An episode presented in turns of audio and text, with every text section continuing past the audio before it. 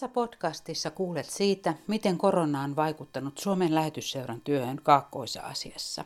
Siitä kertoo aluepäällikkö Olli Pitkänen. Mutta ensin kerron ihan lyhyesti, mitä lähetysseuran työ alueella oikeastaan on. Minä olen Sari Lehtelä. Suomen lähetysseuran työ Kaakkois-Aasiassa ja Oseaniassa tapahtuu Haimaassa, Kambodsassa, Laosissa, Myanmarissa ja Papua Uudessa Gineassa. Valtauskonto on buddhalaisuus, paitsi Papua Uudessa Gineassa kristityt ovat enemmistönä. Aasian talouskasvu ei ole poistanut köyhyyttä ja eriarvoisuutta näissä maissa. Lähetysseura pyrkii kumppaniensa kanssa vastaamaan haasteisiin ja auttamaan kaikkein haavoittuvimpia ihmisryhmiä. Lähetysseura tukee kirkkojen ja järjestöjen työtä vähemmistökansojen, HIV-positiivisten, vanhusten, vammaisten ja raskaana olevien naisten sekä ihmiskaupan uhrien parissa. Myanmarissa lähetysseura työskentelee rauhanprosessin vahvistamiseksi. Lähetysseuran kumppanit ovat pieniä luterilaisia kirkkoja ja paikallisia kansalaisjärjestöjä. Esimerkiksi Kambotsan luterilainen kirkko on vasta neljävuotias. Myanmarissa on peräti neljä pientä luterilaista kirkkoa. Ne ovat kaikki lähetysseuran kumppanikirkkoja. Taimaan kirkko on kasvanut voimakkaasti viime vuosina Pohjois-Taimassa, jossa vähemmistökansat harjoittavat perinteisesti animistista kansanuskoa. Kristinusko on merkinnyt peloista irtautumista, elämänhallinnan parantumista ja taloudellisen tilanteen vahvistumista – Lähetysseura auttaa kirkkoja kasvamaan avoimiksi ja itse kannattaviksi. Kaikki kirkot tarvitsevat tukea hallintoon, diakoniatyön kehittämiseen sekä työntekijöidensä kouluttamiseen. Keskeinen haaste on heikoimmassa asemassa olevien, erityisesti naisten, lasten ja etnisten vähemmistöjen aseman vahvistaminen koulutuksen kautta. Tukea ohjataan myös vähävaraisten perheiden lasten koulunkäyntiin. Papua Uudessa Kineassa lähetysseuran työntekijät tekevät kielen kehitys- ja raamatun käännöstyötä pienille vähemmistökielille.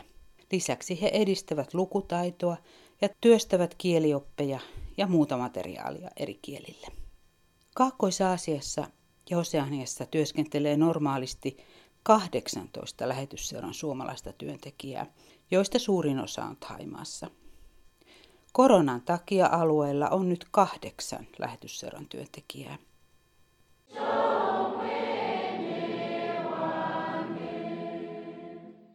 Ja nyt ääneen pääsee aluepäällikkö Olli Pitkänen. No se näkyy monella eri tavalla. Ehkä niin kuin nuo kasvonaamarit on semmoinen yksi isoimpia näkyviä merkkejä, koska täällä on niin huono tämä ilma muuten, siis normaali olonakin, niin ihmiset pitää naamareita, mutta nyt, nyt siitä on tullut semmoinen, voi sanoa, että 95 prosenttia kansasta pitää naamareita. Ja meidän on pakko pitää sen takia, että kauppaan ei pääse, jos ei ole naamaria, metro ei pääse eikä ilmajuniin pääse ilman naamaria. Ja tuossa sunnuntaina, kun kävimme vaimoni kanssa tutustumassa yhteen yhdelle temppelialueelle, niin portilla vartija näytti, että naamari pitää olla naamassa. No se on, siitä on tullut semmoinen, niin kuin kaikki täällä pitää sitä, eikä kukaan ihmettele sitä, tai sitä ihmetellä, jos ei pidä. Ja mm. Esimerkiksi tähän meidän taloon, jos yrittää tulla, niin aina mitataan kuume. Kaupoissa mitataan kuume, käyn aina silloin tällöin tuossa 15 minuutin kävelymatkan päässä ää, lähetysseuran toimistolla. Siellä alakerrassa mitataan kuume ja voi sanoa, että tällä todella tiuka, tiukat otteet on ollut sen mukaan. Meidän tuossa talon vieressä on yksi Pankokin vilkkaimmista risteyksistä, joka normaalioloissa, niin se on semmoinen 24-7, siinä on valtava liikenne koko ajan, siis jos yöllä, yöllä katsoo ikkunasta kolme aikaa normaalisti, niin siinä on satoja ellei tuhansia autoja koko ajan menee. Nyt kello 22.00 illalla tulee ulkona liikkumiskielto ja tuo risteys sitten hiljenee. Se on todella hämmentävä kokemus, oli varsinkin silloin alussa niin kuin seurata sitä, että minne ne kaikki autot hävisi. No siellä on tosi kovat nämä rajoitukset ja seuranta niin tuota, ne ovat ilmeisesti purret, koska siellä Taimaassa asuu 70 miljoonaa ihmistä ja kuolleita on vain muutama kymmenen. Eli tosi hyvin on saatu rajoitettua tämän koronan leviämistä. On joo, ja sitten se tapa, mua on niin jotenkin kiehtonut se tapa, millä täällä näitä rajoituksia laitetaan päälle, kun siis se, se ei ole sellaista, että se on semmoista kevyttä kiristämistä. Että eli mm. jos te noudatatte näitä sääntöjä, niin sitten ei laiteta isompia rajoituksia pystyyn. Ja esimerkiksi tuo yön ulkona liikkumiskielto, niin se ei se niin kuin esimerkiksi meitä haittaa millään tavalla, koska ei me nyt sinne yöllä mentäskään ulos. Että se on, sanotaanko, että se on semmoista, mm, miten se sanoisi, semmoista hellää diktatuuria tavallaan, mm-hmm. jossa niin kuin pistetään kansa toimimaan, mutta annetaan heidän itse ohjata itse itseään. No jos ajatellaan sitten tätä lähetysseuran työtä siellä, ensinnäkin, niin tuota, onko siellä muita työntekijöitä jäänyt paikan päälle vai onko evakuoitu Suomeen? Meillä on suuri osa meistä on täällä Taimassa edelleen paikan päällä. Meitä on itse asiassa seitsemän suomalaista vielä paikalla. Muutamat lähti Suomeen, kun heillä oli lomia tulossa, he aikaisesti lomia ja joku, joku sitten lähti ihan äh, tarkoituksella koronan takia ja tekee nyt etänä sitten Suomesta päin työtä. No entäpä sitten tämä lähetysseuran työ kirkon kanssa ja muiden kumppanien kanssa, onko se estynyt vai lehahtanut liekkiin?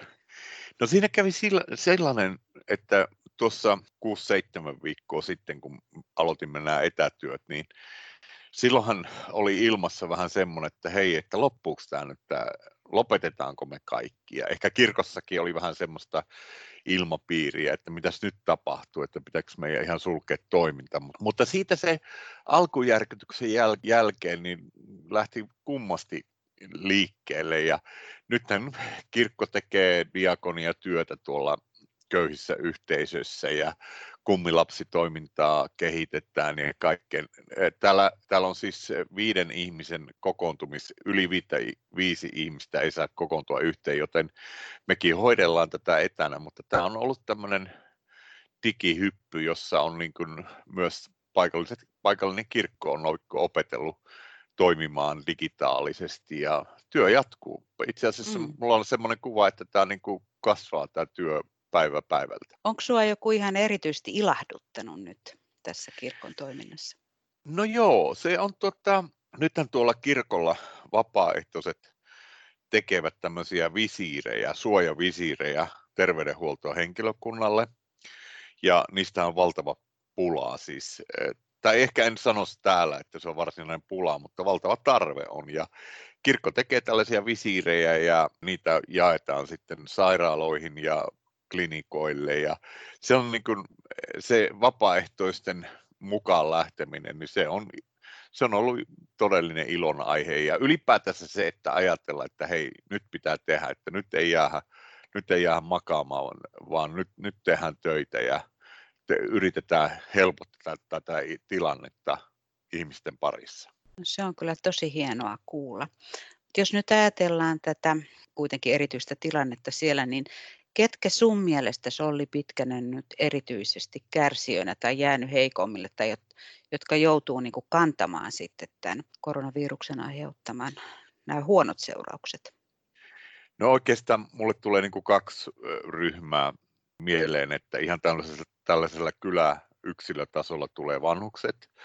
Vanhukset on nyt todella haavoittuvassa asemassa, koska monesti tuolla esimerkiksi maaseudulla, kun he asuvat, niin nyt täältä kaupungeista, kun on työt loppunut, niin nuoret miehet ja naiset on palannut kotiseudulle ja he on niin todellisessa tartuntariskissä siellä kylillä.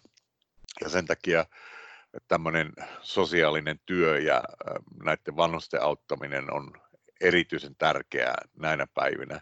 Ja tietysti sitten koko tämä liike-elämä, että talous, kaikki, niin kyllä tämä on niin ollut valtava katastrofi maan taloudelle, kun jos yksi arvio on, että 10 miljoonaa työpaikkaa tulee pysyvästi menetettyä tämän koronan aikana, ja tämä arvio oli vain johonkin kesäkuulle, kesäkuun loppuun mennessä. Onko nämä niin kuin turismin parissa nämä työpaikat? E, joo, siinä on sekä turismin että turismi ja sitten myös palvelut, kaupat, erilaiset palvelut, mitä tarjotaan. Siis täällä on valtavasti niin kuin sellaista porukkaa, jotka on just niin kuin tällaisia päivätyöläisiä esimerkiksi turismin parissa, jotka sitten kun ne menetti sen työnsä, niin ne todella menetti, että ei ole paljon sosiaalitukia ja tällaisia olemassa. Mitä he sitten tekee? Auttaako heitä joku taho? Jos ei Valtio, mm. Joo, ta- Taimaan valtiolla on kyllä tämmöinen tukipaketti annettavana, joka nyt ei ole valtavan suuri, mutta on kuitenkin, niin kuin he on luvannut sen kolmeksi kuukaudeksi työnsä menettäneille, mutta se, se niin kuin auttaa pahi, ehkä niin kuin pahimman yli, sikäli kun sen rahan saa ja pystyy perustelemaan sen rahan saannin tarpeen, mutta että kuitenkin kun, sitten, kun se työpaikka on mennyt ja sitä kun ei tiedä milloin se taas on mahdollista saada, niin kyllä tässä niin kuin valtavat, niin kuin, valtava taloudellinen kriisi on menossa täällä. Ja se on varmaan tuntuu aika pitkällä muuallakin muissa maissa, nimittäin eikö sieltä Haimaassa tosi paljon, onko ihan miljoonia siirtotyöläisiä, jotka on nyt kans menettänyt työpaikkansa ja sitten he eivät pysty lähettämään näihin köyhiin sukulaiskoteihinsa sinne muihin maihin sitä rahaa. Joo. Taimaassa on arviolta tuommoinen neljä miljoonaa siirtotyöläistä ja näistähän on valtava määrä nyt menettänyt työpaikkansa juuri, koska eh, täällä esimerkiksi niin kuin rakennustyömailla on pitkälle naapurimaiden siirtotyöläisiä ja yksi arvio on, että jos tämä korona jatkuu kesäkuun loppuun nämä rajoitukset tiukkoina ja niin joka tapauksessa rakennusalalta yksistään tulee miljoona siirtotyöläistä menettämään työpaikkansa. Ja se raha, sillä, sillä on ensinnäkin näillä siirtotyöläisillä on valtava merkitys Taimaan taloudelle kokonaisuutena, koska he niin kuin pitkälle ruokkii tätä Taimaan taloutta, mutta sitten jokaisella tällaisella siirtotyöläisellä on taas sitten koti kotona, on se sitten Laosissa tai Kambodsassa, Vietnamissa, Myanmarissa, niin on sinne perheet ja kodit, joita he ylläpitää niillä rahoilla, mitä ne hankkii täällä. Sillä on pitkät jäljet. No puhutaan vielä pikkuinen tästä lähetysseuran työstä. Siellä on semmoinen, monet suomalaisetkin tuntee, että siellä on Bangkokissa semmoinen armonkoti, jossa nuoret äidit saavat tukea. Ja sitten toinen työalue, mistä on paljon ollut meillä tiedotusta, niin on tämä, että siellä pohjoisessa ne vähemmistökansat, joiden joukossa nyt seurakunnat kasvaa ja raamattuja käännetään omalle kielelle, niin onko näihin esimerkiksi, näihin kahteen työhön vaikuttanut korona? Joo, Armon koti, siis se, sehän on koti näille nuoreille naisille, jotka tulee synnyttämään ja saavat turva, tai tämmöisen, ei varsinaisesti turvapaikan, mutta saa tämmöisen kodin, jossa asua ennen ja jälkeen synnyttämisen. Se toimii edelleen. Tällä hetkellä en ole aivan varma, että miten paljon siellä on näitä äitejä, mutta tavallaan sen toiminta on erittäin tärkeää, että, että se ei lopu tähän, koska, koska tavallaan sen armonkonin tarve on olemassa koronasta huolimatta, tai ehkä juuri sen takia. Ja sitten tuolla pohjoisessa seurakunnat on edelleen aika aktiivisia. Siellä nehän on näissä äh, kyläyhteisöissä, niin siellä nyt ei paljon tällaista virtuaalista toimintaa ole, ole samalla tavalla kuin jossain Bangkokissa tai Chiang Maissa näissä isommissa kaupungeissa, mutta että siellä kyllä seurakunta toimii ja siellä diakoniatyö on, on aktiivista edelleen ja se ehkä, ehkä korona ei ole sillä tavalla sinne niille kylille asti ja niille nurkille tullut. Ja nyt vaan toivotaan, että se tavallaan pysyisi poissa tai laajassa mitassa poissa. Ei se varmaan kokonaan tule pysymään poissa niillä, mutta seurakunta ja kirkko, kirkot toimii siellä edelleen aktiivisesti, että ei nekään ole sitä lopettanut toimintaansa. Onko siellä muuten seurakunnissa näitä Jumalan palveluksia alettu striimata, niin kuin monin paikoin täällä Suomessa ainakin?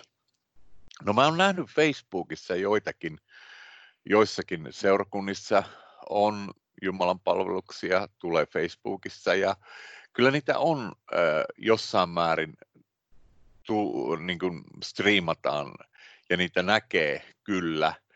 Ja jossakin seurakunnissa se on niin kuin ehkä paremmin organisoitu ja jossakin se voi olla hyvin simppeliä, mutta tästä tapahtuu. Mutta että se voi sanoa, että ehkä se digi siirtyminen tämmöiseen striimaukseen ja virtuaaliseen toimintaan, niin se ei ole niin kuitenkaan ominaista vielä Taimaassa kuin se on jossakin Suomessa.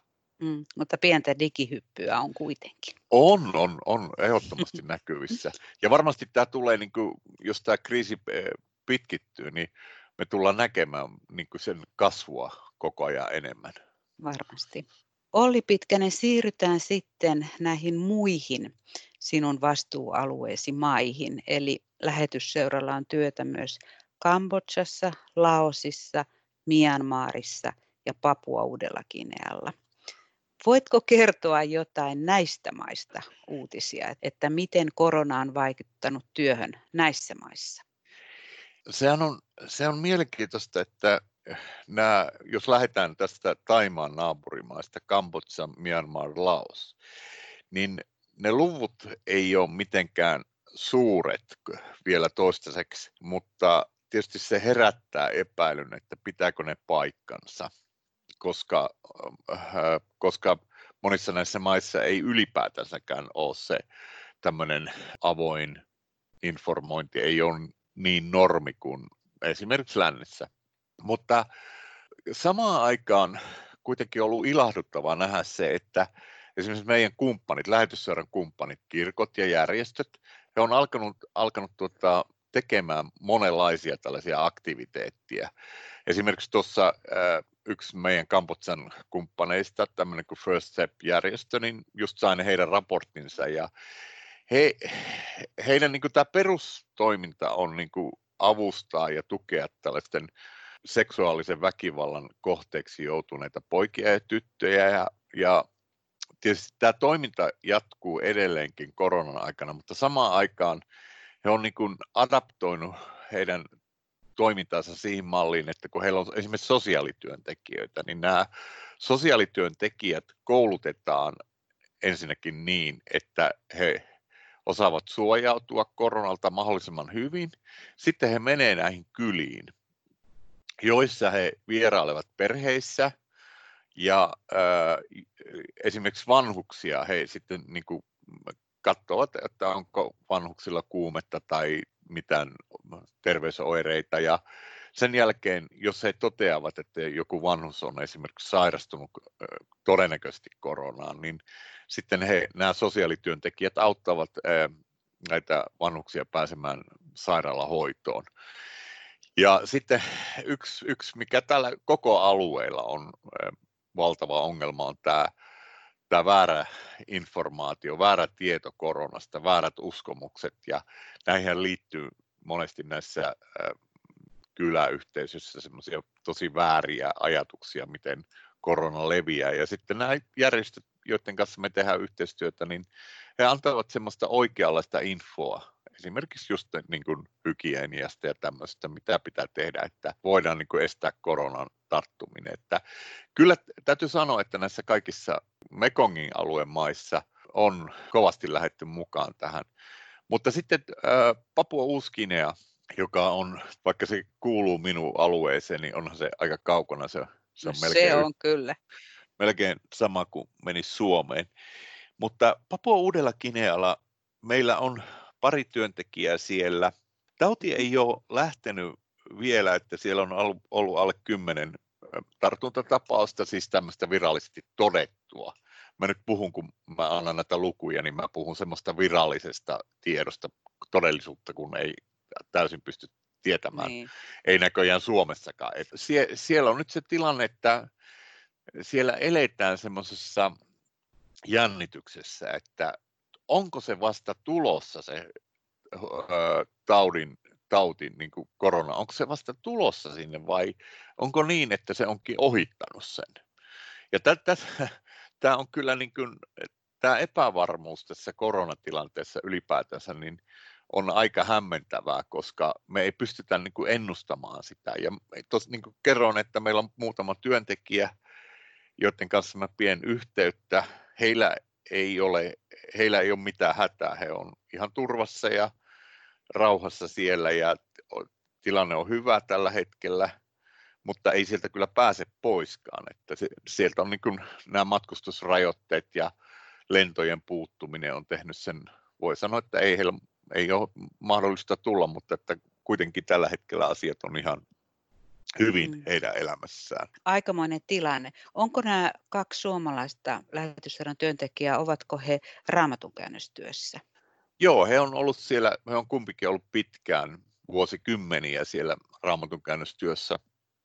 Ja he, he tuntevat sitten sen kulttuurin, sen maan todella hyvin, joten on sikäli, sikäli he on helpompi elää siellä, että elää siellä ja tuota, joka viikko me heidän kanssaan käydään läpi, että onko ruokaa saatavilla ja ruoka on ollut saatavilla ja on ollut turvallista ja niin poispäin ja tauti, tautia ei ole ollut siinä heidän lähellään.